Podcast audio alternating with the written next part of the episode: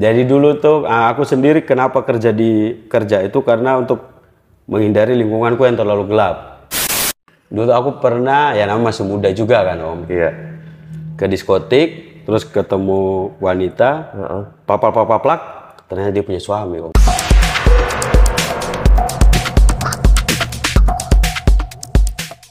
Kali ini kita udah kedatangan tamu spesial yaitu Man Ambos. Selamat pagi. Atau mungkin juga dikenal juga dengan Mas Ambon. Mas Ambon, Mas Ambon, tapi kalau umpama di Malang karena di Bali-Bali jadinya Man Ambon. Man Ambos. Betul. Gitu. Lebih agak keren dikit. Iya. Padahal ya sama aja om. Nah, tapi sebenarnya nama aslinya siapa sih? Bon? Nama aslinya Idham Halid Rahantan. Eh? Siapa? Id- Idham Halid Rahantan. Ya udah dipanggil Ambon aja ya. Karena namanya kayak aslinya memang susah banget nih. Waduh. Oke, ini eh, kita terus terang ya kalau saya sih sama kamu kan baru kenal beberapa bulan ini ya, Betul, belum Om, kenal betul, lama. betul. Terus aku juga belum tahu kamu aslinya gimana, dulunya kayak gimana, saya sih nggak pernah tahu nih. Cuman kit- saya sih denger-denger nih, makanya saya tertarik buat ngajakin kamu podcast ini. Dengar-dengar itu kamu itu di Malang itu nabinya. nabinya anak-anak barista Malang loh ya. Kok bisa itu loh? Kalau Nabi gak om paling ya yang dituakan mungkin. Oh, Yesusnya. Yesusnya anak-anak Malang. Walah. Kenapa kok bisa di kok banyak yang bilang, "Wah, Ambon ini nabi dianggap nabi, masanya banyak gimana?" Karena itu yang pertama aku udah memilih hidupku tuh aku habiskan di industri ini. F&B khususnya kopi-kopian ini. Oke. Gitu. Yang mana dulu aku sempat pernah punya coffee shop itu di 2016. Mm-mm. 2016 ketika aku punya coffee shop, nah itu di Malang tuh belum masih baru bibit tuh, baru dikit yang coffee shop. Itu dulu tuh mesin masih bisa dihitung. Nah kebetulan coffee shopku ada mesinnya, terus banyak teman-teman yang penasaran terus ke tempatku. Oh, karena pengen main mesin. Iya nomor satu itu. Nah terus dulu pada waktu itu itu Tahun berapa? 2016 om. 2016 masa ke kafe orang pengen main mesin kayaknya kan mesin udah banyak di tahun 2016. Udah banyak, tapi mungkin Om bisa survei di Malang itu yang sangat open bar dan friendly itu coffee shopku. Yang apa open BO? Open bar. Oh, open bar. Open bar itu jam operasional beda. Oh, open bar ya. Open bar, yang mana tuh lebih di ke anak mudanya om gitu. Oh, gitu. Nah dulu kan banyak yang aktif itu orang tuanya kayak Mas Iwan, kayak gitu. Cak John, Oh, Mas Iwan itu orang tua. orang tua dong. Cak John juga orang tua. Orang tua. Oh, jadi Mas Iwan itu kamu aku udah tua gitu. Nah, pada waktu itu anak-anak, Oh, anak-anak, anak- anak-anak udah tua. Masih muda loh mereka itu. Kamu anggap tua-tua Oh. Jadi yang muda itu datang, sering datang, terus mungkin dapat kabar kalau aku orangnya pun gampang akrab. Gampangan. Iya, gampangan lebih tepatnya gampangan. Mauan juga. Mauan. ya? Penting sama-sama oke, oke. Oh gitu ya. terus terus. Eh, jadi pada waktu itu anak-anak mungkin datang ngobrol sama aku, sering ngobrol. Terus pas di coffee shopku itu dulu pada waktu 2016 itu Amsterdam itu masih di Singosari. Jadi dulu tuh aku yang jual kopi 10 ribuan om. Oh. Amsterdam kan, tapi kan juga udah jual 10.000 ribu kan waktu itu. Ya tapi di Singo, di, Di di Singosari. Itu lebih kalau lebih fokus ke roasterinya kan om Hmm. dulu itu pasifanya. Kadang kita beli kopi, grat, eh beli beersnya, pasifa kasih gratis kopi kayak gitu. Oh, gitu. Jadi pada waktu itu aku buat movement kopi pagi 10.000 ribu. Nah terus orang semua penasaran terus sana. Nah baru itulah aku kenal sama banyak orang. Terus aku tahu dan aku pernah ngalami karena aku pendatang. Jadi aku tahu rasanya itu gak punya teman. Rasanya disendiriin. Jadi ketika teman-teman yang baru terjun di dunia ini, aku bukan mereka yang datang, om aku yang datang. Oh, kamu yang Aku nyamperin yang, mereka. aku yang nyamperin. Makanya itu aku bisa kenal orang banyak gara-gara itu om. Terus kamu jual kopi 10.000 ribu itu yang kamu pakai kopi apa? Dulu ini peringgitan malah aku pakai om. Grade berapa? Jualnya 10.000 ribu Aku itu. pernah jual black horse-nya yang andalannya yang mungkin sempat itu kalau nggak salah itu om ya. Yang Arif blend bawa kalau nggak salah nih pada waktu itu black horse itu Arif blend bawa terus juara satu regional timur tuh. Oh, pakai peringgitan itu. Oh jadi yang kamu jual sepuluh ribu itu bukan kopi yang Enggak. murahan, Enggak. kopi yang bagus. Betul, karena emang kopi pagi itu untuk ngajarin orang untuk aktivitas kopi pagi sama menikmati kopi di pagi hari. Kopi yang emang kualitasnya bagus. Bukan kamu pakai kopi robusta grade sekian Enggak. gitu enggak ya, Enggak. kopi bagus juga Ya, ya. kalau itu marketingnya jelek om. Oh, iya. Karena fresh impression itu sangat dibutuhkan. Tapi kan nggak banyak orang ngerti kopi-kopi kayak gitu loh. Iya, tapi dulu kan udah bisa sangat udah bisa kita bedain lah om ya. Yang mana tuh yang grade-nya kurang sip, yang mana yang grade-nya kurang oke. Karena beberapa zaman sekarang mungkin ada yang mana kopi pagi itu dia kasih grade C, ketika kopi, kopi pagi selesai nanti dia ganti ke grade B atau A. Nah, pada aku pada waktu itu semuanya tuh BA Oh. gitu. Nah, kebetulan pun produksi sendiri pada waktu itu kan om. Tapi kamu profitmu kan jadi lebih dikit. Gak apa-apa om. Oh, nggak apa-apa. Ya masalah. Aku dulu sempat pernah buat itu di tempatku free day coffee. Jadi aku cuma jualan kopi pure selama satu hari itu. Buka pagi, tutup sore. Jualan kopi doang. Kopi doang. Yang orang nggak bisa kopi ya udah gak usah. Oh, bisa laku berapa kap? Dulu itu aku pernah di aku jualnya kan 15 ribuan ya om. Itu hampir 1,8 pernah 1,5 Wih, segitu-segitu aja sih. lo berarti lebih dari 100 cup Lebih sehari, cuman kopi doang. kopi doang. Wah, gila. Makanya gila, itu gila. ke tempat aku tuh terkenal untuk movement kopi tadi, makanya banyak anak kopi kenal aku tuh gitu. Oke, nah ini sebelum kita lebih lanjut bahas tentang sepak terjangmu di dunia kopi ini ya. Ya Om. Eh, saya nih mau tahu background kamu dulu nih. Oke. Nah, kalau lihat dari julukanmu, ya kan namanya Mas Ambon, Iya. ya kan. Ini bukan rasis loh, tapi memang Ambon. Iya, Iya, betul, ya, berarti kan memang Ambon dong. Betul. Nah, terus eh kan berarti kamu pendatang juga Pendatang. di sini. Awalnya itu kamu di Malang itu masuk di Malang itu kapan? Itu pas kuliah Om. Kuliah kamu di Malang? Kuliah di Malang. Oh. Dulu pertama aku merantau 2004 itu di Jombang tapi Om. Oh 2004 di Jombang Di dulu. Jombang dulu. Oh kamu pernah jadi anak Jombang. Iya, dan santri aku Om. Oh kamu santri, ikut Santri. pondok. Iya. Wih pondok apa dulu? Dulu Darul Ulum namanya. Wih Darul Ulum. Darul Ulum. Gila dia anak Darul Ulum. loh. Santri. Lulus di situ. lulus Om. Ah, lulus SMA terus dan Jombang mesti sering main ke Malang. Habis itu, oh ya udah kuliah Kenapa nggak main ke Kediri Jombang? Kediri gak ada tempat dugem Om. Ngawur di Kediri ada Skydis. Waduh sekadis toh. Tahun berapa? 2004. Dari empat. 2004 ada karaoke dulu. Kan banyak karaoke om. Mesti itu ke Surabaya kalau enggak Ke Malang. Malang Kediri nggak mau ya Nggak. dulu. Anjing lu emang. Oke, terus sering main ke Malang. Sering main ke Malang terus pas oh ya udah pas lulus langsung kuliah di Malang. Nah kuliah 2007 sampai sekarang ini itu. Terus lulus? Gak lulus om. Nggak lulus. Gak lulus. Oke, terus Aku lepas eh, karena kan kita di di kadang mengalami fase kehidupan kan om. Yang mana kita harus memilih tuh. Kamu milih hidup atau pendidikan. Aku pada waktu itu di posisi itu. Oke. Jadi ya udahlah pendidikan aku biarin, yang penting aku hidup.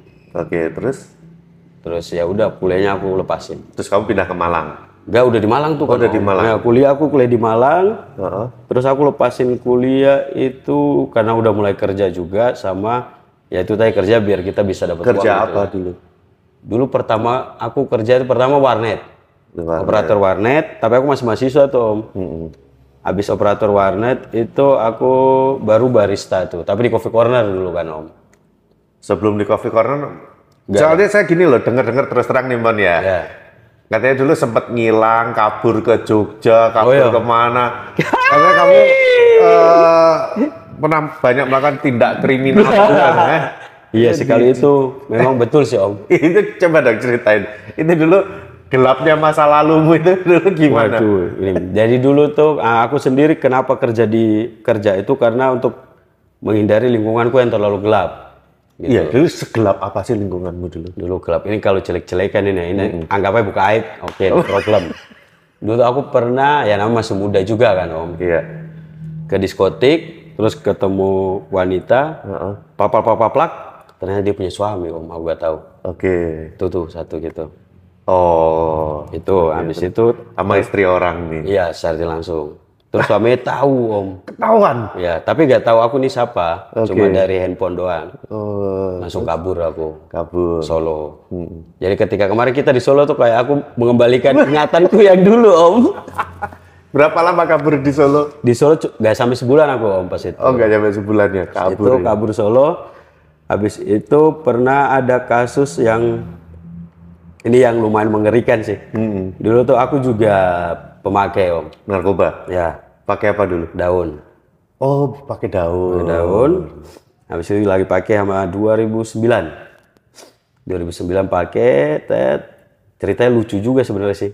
Ke tempat teman, kontrakan, make-make, sama anak kontrakan mereka, biasanya kan ambil minum kan enak biasanya Iya, kan. iya, iya, iya. Oh minuman habis ya udah aku sebagai pendatang aku keluar tuh beli minum.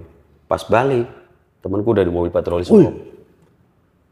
Untuk kamu keluar beli minuman waktu itu? Wih, kalau enggak kamu ikut ke Ciduk dong? Betul. Terus dari situ kabur juga kamu? Kabur Solo. Wah, Pada malam itu juga aku kabur Solo. gitu. padahal cuma daun ya? Ya. Ya, nggak tahu sih. Kalau daun itu ada yang anggap itu narkoba, ada yang enggak. Iya. Cuman kan problemnya kan memang itu kalau di Indonesia dimasukkan ya narkoba, ya kan? Ini baru pertama aku bilangin di sini nih. Jadi pada malam itu itu dini hari. Oh, tapi kan kamu pemakai ya? Tapi kamu jualan nggak? Enggak. Nggak ya? Nggak. Jadi kamu bukan pengedar ya? Ya. Jadi pas itu Ted langsung malam itu semua di mobil patroli langsung kabur aku. Pada malam itu juga sama temanku berdua aku. Oh, Langsung kabur Solo pada malam itu kenapa kaburnya selalu ke Solo? Karena pertama kali pas kabur itu di sana mesti enak-enak ya udah. Enak-enak itu gimana? ya? Maksudnya- Lu kabur nggak sembunyi tapi enak-enak gimana sih? Maksudnya tempatnya kan enak juga kan 11-12 sama Malang itu. Oh iya iya iya, gitu. suasananya. Betul, itu terus pernah juga aku, ya kebanyakan aku.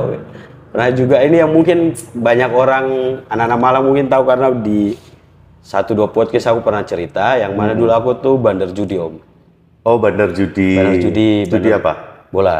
Kan zaman judi dulu bola. kan mainnya SMS kan Ya, om. Banyak kalau itu ya. ya. Belum internet kayak sekarang kan, ya SMS. Pertama dari pemain terus tawari jadi bandar. Ketika jadi bandar udah punya banyak kepala. Ya, kepa- Banyak player beberapa ya. kepala kepala ini kabur om. Oh, playernya kabur. Kabur. Lu, ke kamu dong jadinya bosnya. Oh. Pas aku lihat terus diteror sama yang bandar utamanya. gedenya. Terus aku bisa ngapain ya udah aku kabur. kabur lagi. Kabur. Wah, kalau kabur itu sih Jogja, eh Jogja Solo. iya. Itu lama kok Om. Terus balik Malang. Balik Malang itu aku di kosan, pindah kosan kan Om. Itu aku nggak pernah keluar sama sekali. Aku keluar cuma satu kali di hari beli makan udah. Oh. Karena teror itu yang aku takut. Iya, kalau soal bandar bola, bandar judi itu memang teman saya juga banyak yang kayak gitu. Playernya kabur, udah dia yang nanggung akhirnya. Itu merasakan itu. Nah, nah apa- tapi Itu sebelum jadi barista. sebelum Sebelum jadi barista ya. Nah, terus kan lingkunganku ini terlalu gelap semua, Om. Jadi Iya. aku pikir aku udah sampai capek gitu loh. Nah, gelap sampai capek, terus ya udah cari mau cari kesibukan yang di luar yang mana kerja.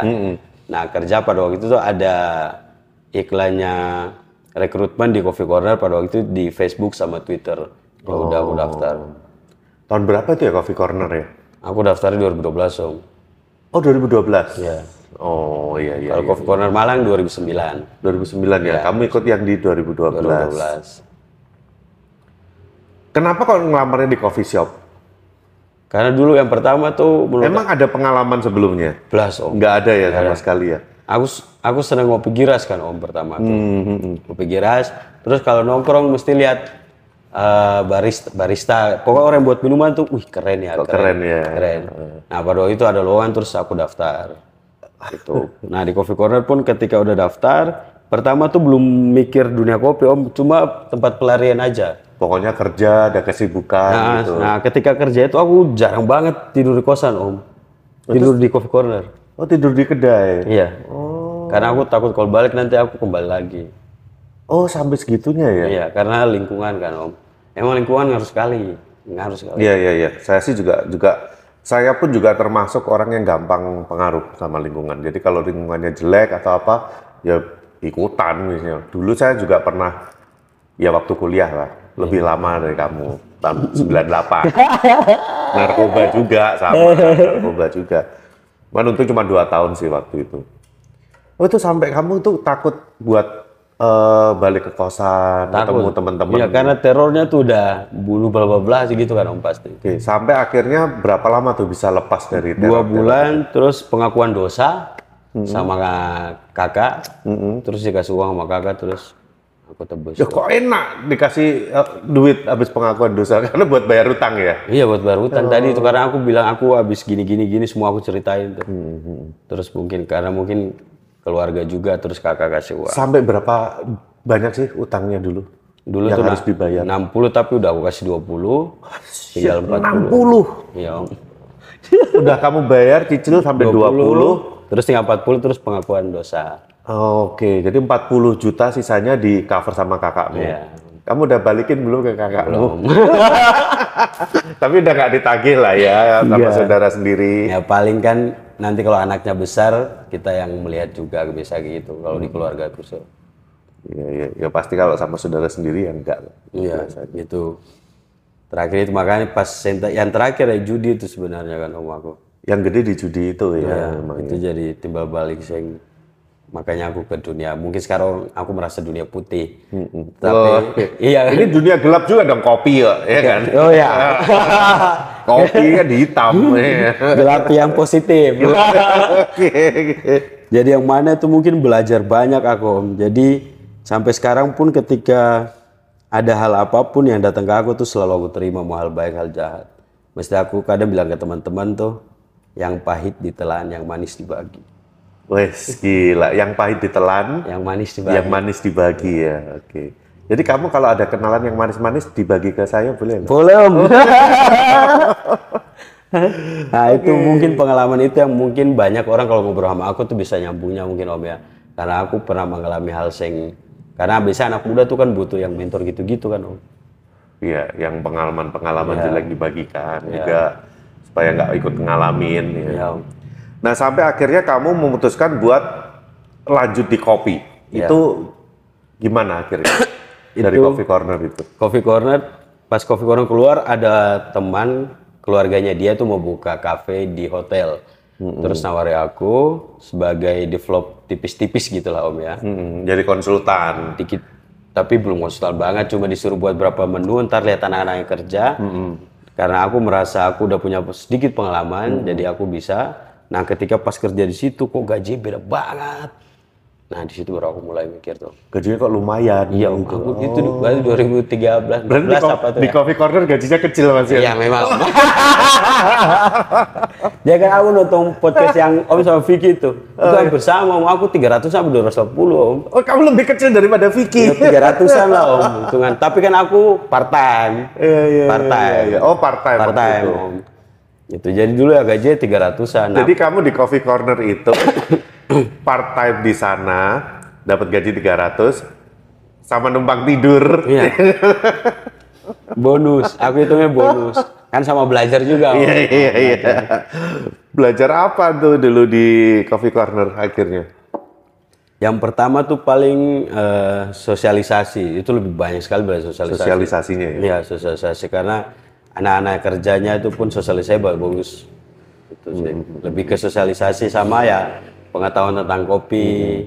Karena dulu ada Mas Iwan sama Cak John itu. Terus sampai akhirnya kamu eh, lanjut di kopi terus sampai terakhir baru hari ini tadi eh, saya dengar ya. Sampai kamu dapat predikat barista kesayangan Malang. Wih, itu yang ngasih predikat itu siapa tuh? Anak-anak semua Om. Jadi bukan aku yang biasanya kan kalau dulu jam- Umat-umatmu ini ya yang bukan umat. Kawan-kawan. Jadi kan dulu tuh kan mesti kalau misal kita ada event atau apa, mesti ada yang di bawahnya gitu kan Om. Di bawah atas nama siapa. Mungkin kalau sekarang kan atas nama Brooklyn aku kan Iya. gitu. Nah dulu tuh aku kan barista indie, aku bilang aku barista free. Oh iya, Jadi- freelance ya. Iya, karena aku nggak pernah ikut orang dulu Om. Iya, iya, iya. Sendiri, terus anak-anak tuh bingung tulis apa. Terus ditulis lah barista kesayangan. Woi, Nah, itu jadi setiap aku take over ditulis itu terus sudah barista kesayangan. gitu. Oke, padahal ya biasanya itu eh, kayak orang disebut eh, mungkin kalau kayak Vicky bapaknya sales mesin kopi Tovin ya, karena dia ada prestasi yang kayak gitu penjualan Nah, terus mungkin kalau barista-barista champion yang lain itu kan biasanya wah ini eh bapaknya Brewers atau apa kayak itu karena mereka ada prestasi pernah champion. Kamu ikut lomba aja nggak pernah ya? Ikut tahu gak pernah lolos om. Yang nasional emang kamu pernah daftar? Nggak pernah kan? Yang lokal-lokal? Aero ikut tapi dua kali aku ikut itu om. Yang om yang rap di kapal selam. Oh, Surabaya. Aeropress. Aeropress. Aeropress itu kamu ikut itu Ikut ya. itu, Ya kalau- nggak masuk hitungan lah gitu. Cupu. Tapi kamu bisa eh, mengambil hati barista-barista di Malang ini. Nah itu yang mesti aku bilang ke orang kalau ngobrol sama Nana sih Iya. juara itu gak terlalu perlu sih. Yang penting kembali ke kamunya pribadi. Kamu, iya. iya kan gitu. Iya, Misal iya, kayak iya, kita anggap aja Indonesian Idol gitu lah om Iya. ya. Ajang apa pun, selama dia juara tapi dia attitude nol, Betul. sama aja. Buat apa? Iya. Jadi kurang lebih yang aku lihat ya mirip sama ceritanya Vicky. Vicky juga kompetisi nasional dia nggak pernah sampai tembus final atau apa. Oh final pernah tapi nggak pernah juara satu dia di nasional dia nggak pernah. Tapi apa yang dia lakuin itu menginspirasi banyak orang. Mulai dari kontennya dia, mulai dari ya apa yang di sharing sama dia itu dia banyak eh, inspirasi buat orang lain walaupun dia nggak perlu harus jadi juara nasional gitu. Karena kalau aku pribadi emang incarnya bukan juara-juara tuh sih om. Ikut lomba karena pengen penasaran aja gitu. gitu. Jadi aku ke orang itu lebih ke personal. Jadi memang kekuatan aku tuh di personal sih om. Jadi dulu ketika memutuskan mau mendedikasikan dirimu di industri kopi ini, yang pengen kamu kejar apa? Yang aku pengen kerja yang pertama tuh kalau dulu itu aku pengen ya semua guyup itu. itu. Semua guyup. Satu Malang guyup. Mau guyup. Memang bisa. Nah makanya aku buat, aku di Malang buat ada namanya dua movement lah. Aku gak mau bilang itu Iya. organisasi atau apa. Aku dua movement. Yang pertama taman bermain namanya. Yang kedua tuh microvan. Nah taman bermain ini tuh dia lebih ke sosial om. Jadi dulu aku satu bulan dua kali. Nah sekarang mungkin anak-anak tapi gak tahu juga yang kayak di anak kediri sekarang buat itu om. Selebrasi itu. Nah itu pasti dia lihat taman bermain om. Oh, itu. Ya om bisa cek itu. Iya, iya. Karena dulu aku di Malang buat movement itu untuk mengguyupkan anak-anak Malang sendiri. Gitu. Jadi mu- itu yang mana sebulan dua kali aku buat lomba Om. Dan sosial, semua kepengurusan tuh gak ada aku bayar, juri yang aku ajak gak aku bayar, Iya, iya, iya. sponsor semua aku minta gak pernah aku bayar. Gitu. Nah aku cuma buat wadah yang mana tuh semua bisa saling kenal, Bisa ngumpul. bisa ngumpul sama aku karena aku merasa Malang itu sangat aku utang budi banyak sama Malang. Wih. Jadi itu masukku dedikasiku untuk kota Malang, Om. Taman bermain itu. Gila. Itu sih. Jadi beruntung banget ya kota Malang ini punya Manambes. Enggak juga. karena aku banyak Iya gelap di Malang jadi harus ngasih sesuatu. Oh gitu ya. Buat ini ya menebus dosa. Iya. Enggak, tapi gara-gara kan aku mikir gara-gara kopi itu sendiri secara memang secara langsung kan Om. Yang kalau aku nggak ketemu kopi mungkin udah kiri banget udah aku. Wih, udah beda ya jalannya. Iya, ya. Om. Nah, itu yang mungkin oh berarti aku harus ketika dia udah ngasih aku kesempatan berarti aku harus kasih sesuatu buat dia. Gila, Ya itu. gila, gila, Makanya gila. secara langsung emang aku mengabdi sama kopi, Om. Sampai saat ini kalau bilang orang bilang aku kalau perhitungan mungkin udah kaya paling aku, Om. Hmm, Karena setiap anak-anak buat movement apa pun, pengen belajar apa pun sini, semua maju. Aku kasih. Iya, Kamu ilmu apa, aku kasih semua. Gak pernah aku usah bayar. Kamu beli aku alkohol aja. Mabok lagi. Karena dulu itu kan eh, di Malang itu musim kan pernah musim take over om ya 2018 tuh. Iya.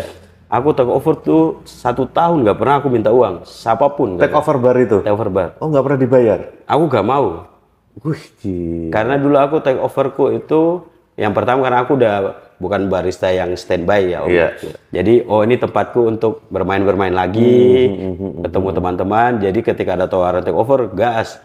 Berapa mas? Gak usah kamu beli aku alkohol, kasih aku makan rokok, Hmm, udah. Itu karena menurut aku, aku niat itu bantu kamu temanku. Kalau ya karena teman sendiri ya, teman sendiri yang kalau ya. kamu ngasih uang berarti kamu kasih harga ke aku, aku gak mau dihargai. Iya, iya, iya, iya, iya.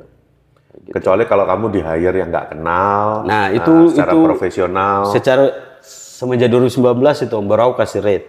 Oh, gitu. Karena secara tidak langsung aku pun sadar beberapa orang kan memanfaatkan eh, apa yang aku punya juga. Betul, Jadi ya udah kita win-win solution. Betul. Gitu. Hanya aku kebanyakan kenal orang gitu loh, Om. Kadang ribet juga. Jadi dulu yang kamu bentuk komunitasnya ini taman bermain itu. Taman bermain, Om. Karena dulu saya juga pernah dengar di Malang itu ada komunitas yang namanya eh, Malang Barista Double Group Head. Oh, Malang MDGH, Malang Double Group Head. Oh, Malang Double Group Head Malang ya. Double Group Oh, Head. itu. Masih ada nggak sih sekarang? Udah bubar lama. Udah bubar ya? bubar lama. Itu ketika eh, dengar itu ada komunitas itu sedih loh saya. Kenapa, Om? Berarti yang grup headnya tiga nggak boleh ikut. kan punya Malang double group head. Apalagi yang satu ya. Nah, yang satu, yang grup headnya tiga itu nggak boleh ikut loh berarti.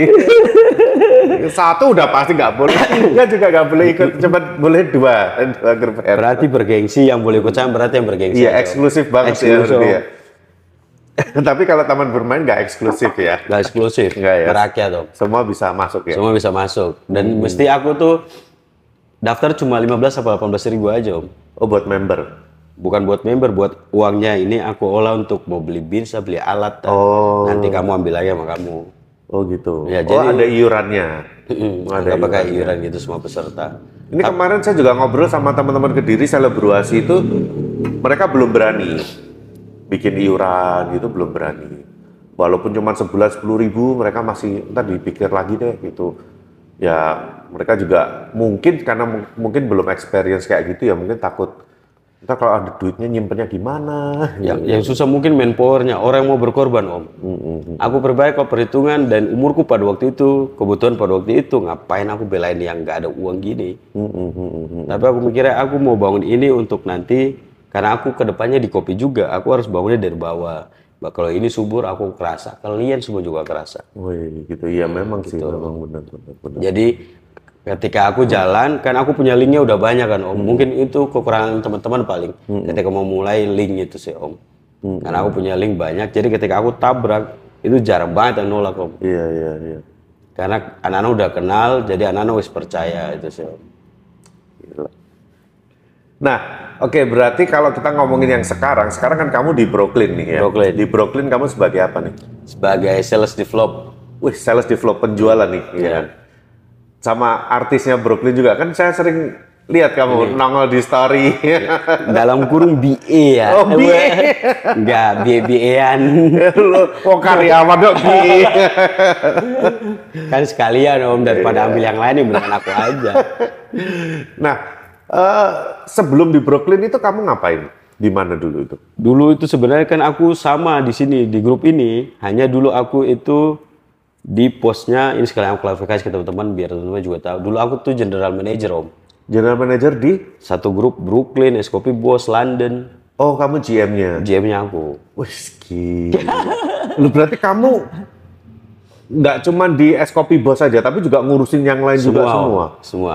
Baru ganti posisi di bulan bulan kemarin, bulan kemarin, Oktober, Oktober tuh. Ini baru ganti posisi. Gila, gila, gila. Yang mana di konsen di Brooklyn. Terus akhirnya sekarang konsennya di Brooklyn. Brooklyn. ya, untuk ngembangin ini roasted beans Iya. ini. Gila. Nah, tapi sebelum di grup itu, Aku gak gak pernah ikut siapa om. oh ya kamu jualan sendiri Nah, gitu. aku jualan sendiri dulu konsultan juga. Terus kalau ada mate apa ngisi-ngisi di mana-mana. Terus kayak- sebelumnya juga eh, kayaknya saya dengar kamu eh, jualan apa? Es kopi susu apa? kopi sayang dulu aku namanya tuh. Bukan, apa namanya tadi? Yang kamu eh, Keliling-keliling. keliling-keliling itu terus akhirnya buka coffee shop. Nah itu coffee shop yang 2016 itu om. Apa namanya? Teleskop. Teleskop. Nah Teleskop. itu gimana tuh ceritanya teleskop? Jadi teleskop dulu aku sama para alumni Coffee Corner ngopi.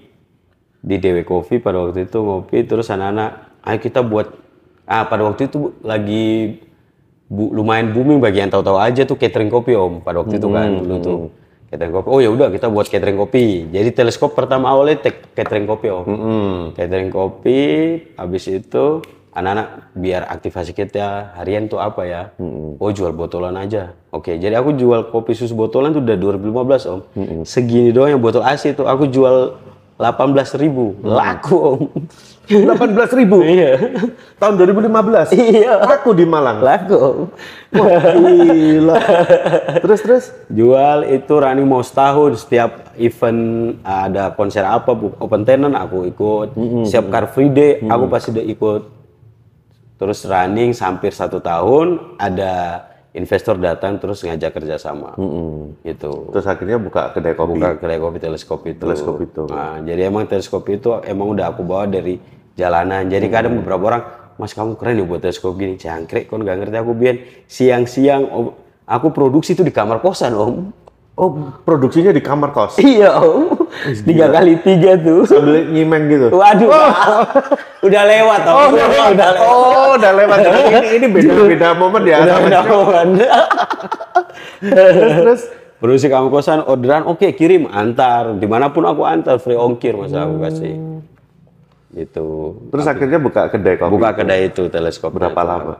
Teleskop running itu 2018 eh 16 sampai 18 Oh, dua tahun. dua tahun tapi habis itu aku keluar om Kenapa keluar? konflik biasa Konfliknya kenapa? keuangan pasti sama partner Oh, sama partner. sama partner Oh, konflik ya udahlah aku keluar aja lah dengernya nggak dibayar, bener nggak? ya memang waduh kok oh ngerti om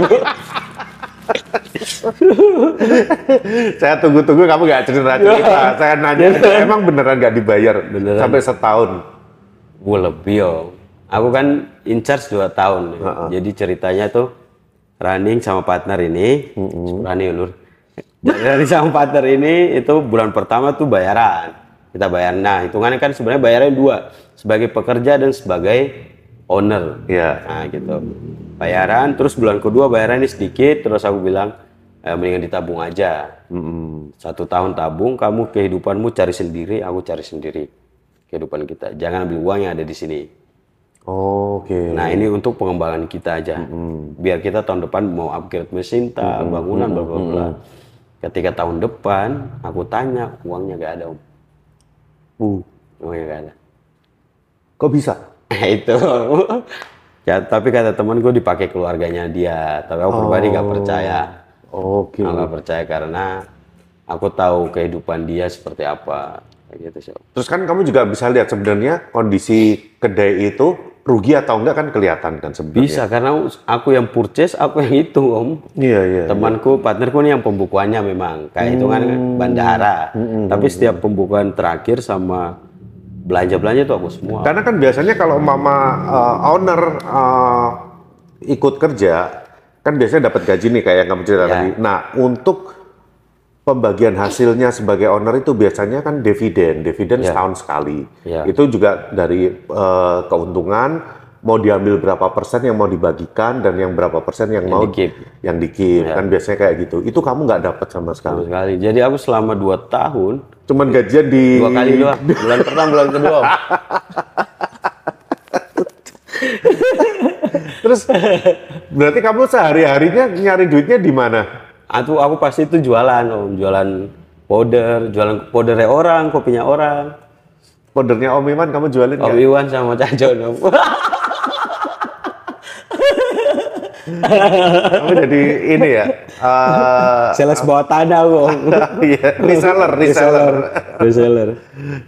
Jadi aku jualin pun. Jadi makannya dari situ. Tapi teleskop masih buka. udah tutup. Oh, Om. udah tutup, Jadi ya? pas ya itu tadi karena mungkin teleskop itu bukannya sombong dan apa, tapi kenyataan seperti itu. Emang ah itu pun kekurangan kita sih Om kalau buka usaha ya. Karena aku porku terlalu kuat, jadi ketika aku keluar brandnya kalau udah sama aku. Jadi ketika kamu keluar dia bertahan berapa lama terus tutup? Nggak sampai setahun. Nggak sampai setahun tutup ya? Karena 10 bulan. Ya kita nggak tahu apakah itu ketika kamu nggak di sana orang-orang jadi nggak mau datang ke sana kita nggak tahu itu. Tapi yang pasti faktanya ketika kamu keluar nggak nyampe setahun dia tutup. Betul, betul. Gitu. Aku keluar itu bulan itu semua pegawai keluar, Om. Oh semua karyawan juga ikut keluar. Keluar.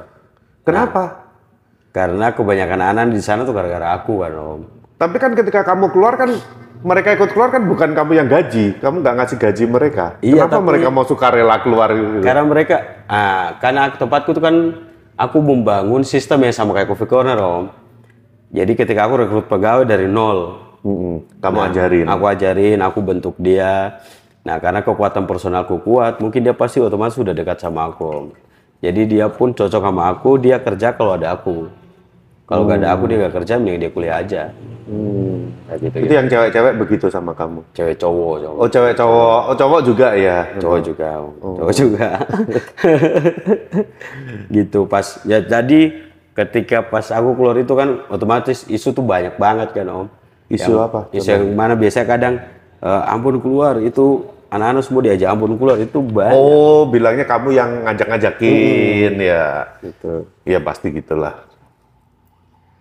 nah itu pengalaman sing- yang lumayan itu om jadi otomatis itu jatuh banget aku karena udah aku, dua tahun loh. karena aku milih teleskop itu untuk meninggalkan kuliahku om Iya, iya, iya, iya, iya. gitu Gila. jadi yang dikorbankan ternyata sia-sia Terus kamu sama temenmu investornya ini jadi nggak enakan dong sampai sekarang? di awal itu aku, wih aku sampai alay aku om ya. Jadi lewat lewat jalan teleskop itu aku gak mau lewat situ selama satu bulan lebih paling om. Saking sakit hatinya? Saking takut sedihnya. Oh sedih, lebih ke sedih, Sedih, Om. kehilangan ini yang kamu bangun itu Ya, ya? karena aku sudah merasa anakku kan teleskop itu. Hmm. Semua aku kasih buat dia. Sampai aku tahu kadang uang, ada di mana masa yang harus gaji anak-anak tapi uangnya nih ada om. ya, ya, ya. Aku kasih uang kuliahku semua tuh.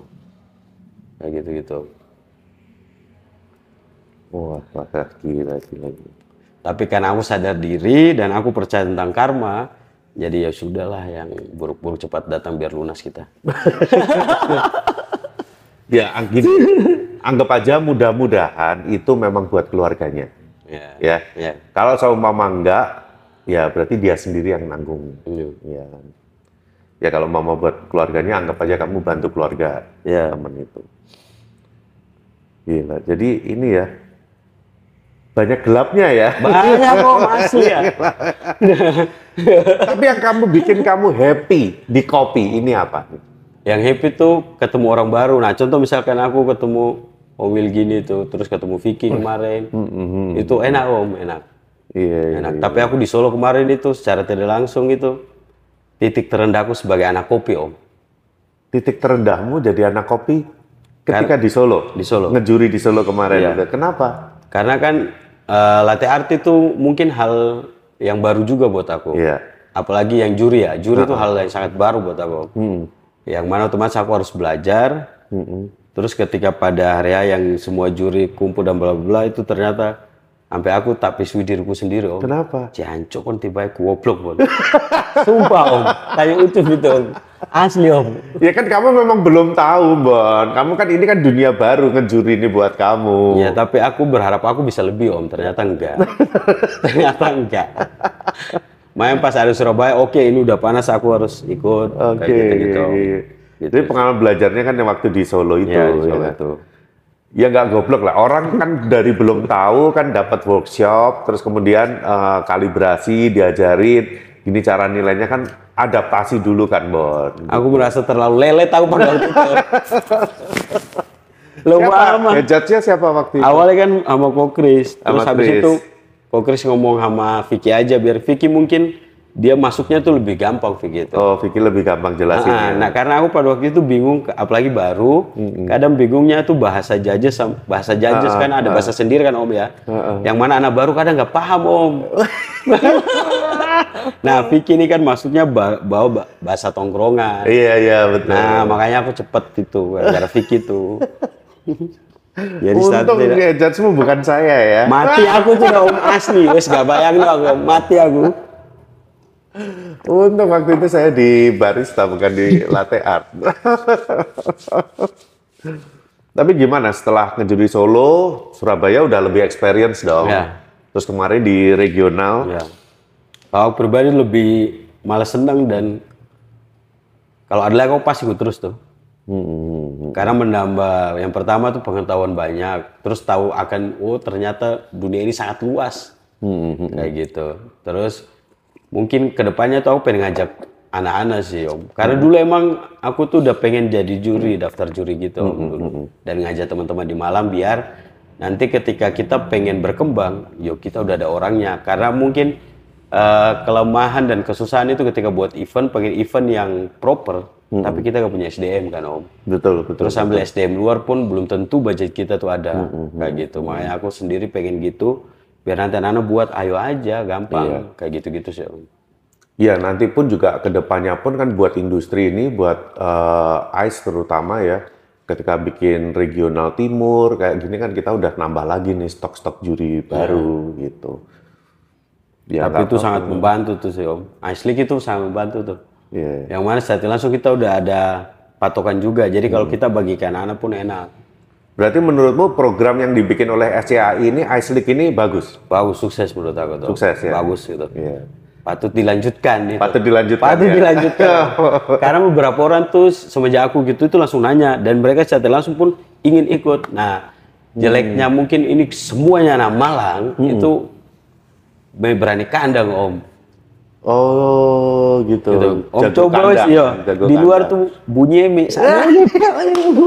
Iku anak Malang ya sampe ini. Oh, anak Malang ya, Asli. Ya. Jago kandang ya? Asli jago kandang. Wes ngomong tok gak move blast.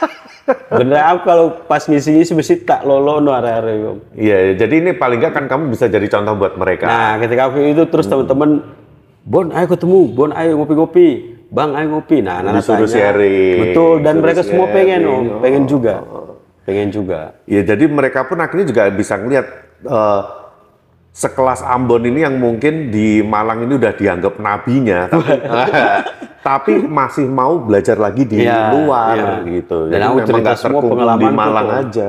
Tak cerita semua, Cak. Aku bikin, aku pasti aku pol aku. Tak cerita semua tuh, oh gitu mas, iya enak, tapi nanti enak kamu, enak. Walaupun memang eh, ini ya karena masih ice league dan regional eh, masih belum certified, statusnya juga volunteer, mau nggak mau ya memang harus banyak yang dikorbankan, Iya, ya kan, iya. harus biaya sendiri kayak begitu ya. Tapi interest anak bagus, Om, di Malang. Sampai kan pernah sempat gak, udah ngobrol sama Siva juga sih mungkin tahun depan kita di Malang pun ingin mengajukan diri Bikin sebagai ice league. tuan rumah. Iya, ice league Malang, ya Iya. kan. Ya, bagusnya kan ini. Jadi memberikan kesempatan buat daerah-daerah ini yang mau mengadakan kompetisi lokal bisa eh, minta sanction ke SCAI Iya. gitu untuk Iya, jadi eh, jadi ice league itu. Cuman ya biayanya memang nggak murah. Iya. Ya, biayanya nggak murah karena memang harus ada biaya eh, profesional fee buat koordinator sama buat official kan. Kalau di Malang tugas Pak Siva kayaknya tuh. Aku udah bagi tugas sama Pak Siva. Pas, Pak Bapak bagian sponsor, aku bagian SDM aja. betul betul betul. Iya memang. Di Kediri pun juga kemarin setelah Ice League selesai ini juga Pengen eh, juga. Iya, ada juga yang eh, bosnya si Gepeng itu juga Iya. udah nanya-nanya nih, kalau kita bikin sendiri gimana Ice League? Nah, Iya. Bisa karena kan eh, Alinea itu di Kediri itu kan memang cukup sering bikin kompetisi. Gepeng juga udah experience, kan Experience. untuk eh, setup kompetisi seperti apa. Jadi harusnya sih nggak susah gitu.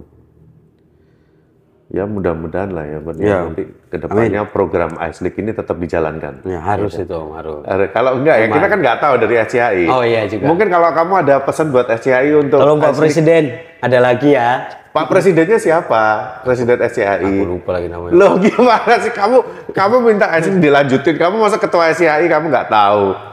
Oh, tapi aku follow. Siapa? Itu dia, Om. Aku lupa, Om. Pak Dar Dar Dar Darwanto. Daryanto. Pak Daryanto, tolong tahun depan diadakan lagi ya. Apanya yang diadain? Yang jelas dong. Ice League tahun depan diadakan lagi biar kita semua tuh lebih bersemangat karena sudah nanggung jalan dan semangat tapi berhenti Pak. Tapi nanti kita semua pilih Bapak lagi. Ngejilat banget ya sampai mau pilih lagi ya. Itu jilat ya gitu ya. Apa-apa. Tapi kalau memang programnya bagus ya kita dukung. Ya, Ya. memang bagus itu. Om. Aku akuin bagus. Iya, saya pun juga mengaku ya, akhirnya ini dampaknya di daerah-daerah ini yang dulu nggak terjamah selama ICE regional ya akhirnya sekarang lebih lebih kejangkau. Iya, sama mau buat gairah anak-anak sendiri tuh semakin tinggi Om. Gitu. Jadi udah lebih berani ikut, ikut kompetisi. Walaupun ya, eh, saya nggak tahu kalau di Malang ya, tapi di beberapa daerah kemarin itu sempat banyak yang ketika mau ikut nggak jadi karena dengar Ice League. Hmm. Itu yang saya sampai kaget dengar kata AST. Wah ini berarti lebih susah nih, udah kayak nasional. Ya memang untuk untuk skalanya udah eh, sistem penilaiannya udah nasional. Memang pasti lebih susah dong itu. Tapi mereka malah justru justru takut. Kalau kayak gitu Kalau gimana? Malang sendiri sih enggak sih om, enggak takut hanya lebih ke yang sadar dirinya tadi itu. Mm-mm. Tapi anak yang udah siap itu langsung berangkat mereka. Berani ya. Berani gitu. Karena emang ada beberapa anak yang memang menunggu itu juga om. Hmm. Hanya Malang Malang yang lagi gasipnya tuh tentang regenerasi sekarang tuh om. Hmm. Regenerasi di industri ini. Yang muda-muda yang baru-baru belum kelihatan memang. Kelihatan. Karena yang aku yang taman bermain itu itu kan sosial. Nah Hmm. rencananya tuh nanti tongkat estafet estafetnya ini aku ganti-ganti. Hmm. Nah sekarang tuh aku masih pegang om. Oh, Belum gitu. ada orang yang bisa aku kasih. Wih. Terus yang udah ikut-ikut kompetisi, yang maju ke nasional dari Malang? Kemarin aku eh, karena kemarin aku buat event aku ajak mereka. Hmm. Nah dari aku pribadi itu sangat support orang yang udah berani nasional tuh aku pasti support om. Jadi aku buat event manual brewing, anak-anak yang kemarin ikut Ice League, aku suruh jadi juri, Hmm. gitu. Iya, tapi yang sampai barista atau brewers atau dari latte art yang sampai berprestasi sampai ke ke nasional sampai hari ini tuh ya paling masih Gandhi ya. Iya Gandhi. Gandhi ya. Gandhi. Regenerasinya masih belum lagi ini belum ya. ada. Kalau dulu kan yang sering ikut kan fans kalau. Oh iya iya iya fans. Fans sudah lama nggak ikut juga nih ya. Nah itu eh, om. regenerasinya jelek om malah. Hmm, hmm, hmm. Mungkin Mas Bayu juga pusing siapa lagi nih. Itu ya kan? atletnya susah om. Atletnya susah, bentuknya Iya. susah, terus SDM-nya semakin bebel-bebel. Iya, saya tahu sih. Jadi, jadi kayak saya tahu sih. Pasti yang di pikiran Mas Bayu dia pun siap untuk men- mengcoaching. Tapi kalau lihat-lihat dulu, yang Ya. di coaching ini potensinya seberapa gitu loh. Dia nggak sembarangan orang di coaching juga sama dia ya. Ya ya nanti ya dari kamu lah nih untuk memupuk generasi-generasi baru di Malang. Pasti itu pasti. Pasti. Iya. Bon, bon. Oke, jadi eh, apa lagi nih Bon yang bisa diceritain lagi nih dari kamu nih? Selain masa-masa yang gelap gitu. Kita mau cerita apa lagi nih? Kalau aku tuh paling ke dulu tuh, aku dulu pernah punya keresahan yang keresahan ini om ya. Aku kan aktif di movement di Malang tuh aku sangat aktif di movement event yang mana kadang tuh aku pengen eh, mendatangkan beberapa yang certified certified. Tapi mungkin aku terkendala dengan biaya itu tadi om gitu. Nah menurut om sendiri itu enaknya kayak gimana sih ya? Karena kadang itu dulu aku sempat kepikiran gini om, aku nih pengen tempatku maju, aku ngajak orang yang ini udah maju, tapi aku gak kuat di pembiayaan. Eh, gini, kalau eh, dari saya nih ya, Ya.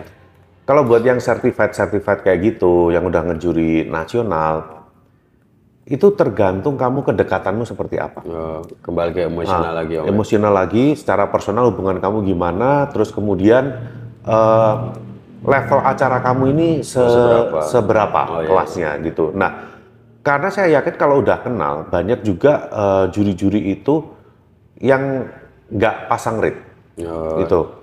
Contoh kayak saya waktu di Iya, kontak iya. sama Ucop, ya kan, dia bilang, oh rate-nya berapa? Terserah aku, udah nggak usah mikirin itu. Iya, iya. Yang penting kita tujuannya buat support tempat kami yang baru ini, gitu. Iya, Ya yang penting lu biayain aja nih ongkosnya, transportnya, sama penginapannya supaya masa kita udah bantuin tapi kita mesti boncos kan nggak nggak seperti itu gitu. Sebenarnya cuma itu aja sih yang gitu.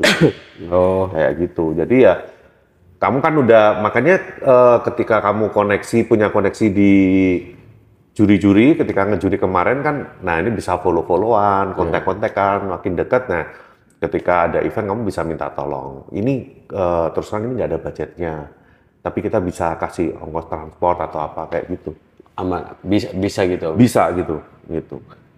Contoh paling gampang ya ketika eh, saya eh, ketika kita dulu di ABCD ngadain Aeropress. Oke. Juri-juri Aeropress waktu kita di kapal selam, waktu kita di eh, Sutos, itu emang ada yang dibayar? Nggak ada loh. Nggak ada. Karena semua ya karena kedekatan semua. Jadi Pak Siva kita telepon, Om Iman kita telepon, siapa, eh bantuin dong ngejuri, cuman kita lagi nggak ada budget nih. Gitu. Ya paling kita cuman kita bisa kasih makan di sini. Itu bahkan transport kita nggak kasih.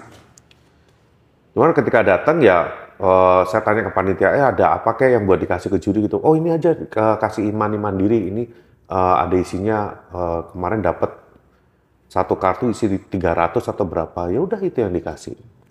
Seadanya, Pak. Seadanya itu dan mereka ya Welcome, karena dari awal kita udah kasih tahu kita memang nggak bisa ngasih, nggak ada budget. Lu mau nggak bantuin? Karena waktu itu kan Aeropress sendiri eh, kelasnya kan udah lumayan nih. Iya. Aeropress sudah mulai terkenal dan juara juga diberangkatin ke World kan waktu itu. Jadi ya yang mau bantuin jadi juri pun banyak waktu itu. Hmm, tuh. Kalau Om Willy lihat Malang sendiri kayak apa nih Om? Saya sih terus terang jarang banget ya ke Malang ya. Jadi kalau mau ke Malang kadang justru malah jarang ngopi, ngopinya ke tempat-tempat yang kenal kayak ke tempatnya Gandhi kayak gitu. Ya selebihnya makan. Jadi saya juga nggak terlalu bisa ngelihat nih di Malang ini uh, scene, seperti uh, ya. industri kopinya seperti apa. Makanya sama kamu juga nggak pernah kenal sebelumnya gitu. Cuman ya akhirnya happy lah bisa kenal sama Aku napinya. aku juga happy Wah, kenal sama Willy. barista kesayangan Malang lu gila lu luar biasa lu Ambon. Karena mungkin yo seri, suka aku juga suka berbagi masalahnya kan Om. Nah itu mungkin yang anak-anak mesti orang aku pas yang covid itu Om, karena aku bingung nggak ngapa-ngapain kan. Aku telepon anak aku suruh ke rumah aku lesin Om. Kamu lesin? Iya, Les- les kelas apa? barista. Oh, buset.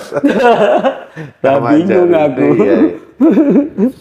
Eh kamu udah nikah belum sih, Bon? Belum Om. Oh, belum. Ya, Pacar ada berapa? nggak punya Om. Masa Ya, pacar nggak punya tapi teman punya. teman tapi Teman. ngewek. Ya terserah dia ya.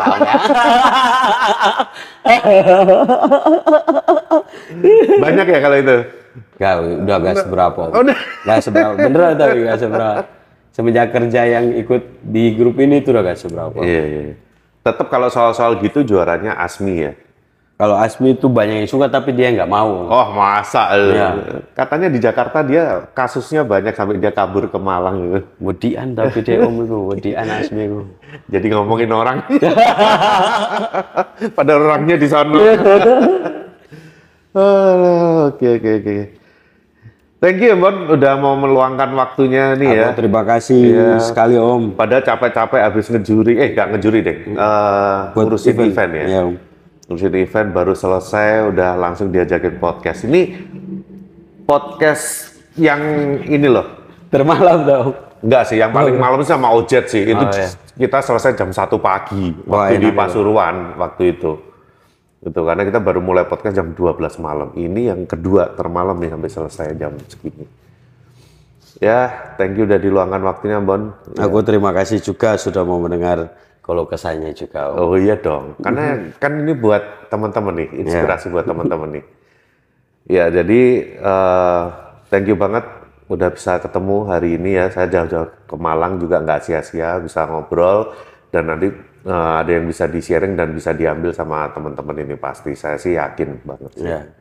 Oke, sukses terus Bon. Mudah-mudahan apa yang dicita-citakan ini di industri kopi Malang ini bisa terwujud semuanya. Amin. Oke, kita tutup ya. Ya. Oke. Thank you teman-teman udah nonton ya. Eh, sampai ketemu lagi di episode selanjutnya. Salam no cincong. No Cijong. Terima kasih om. Terima kasih, Mbak.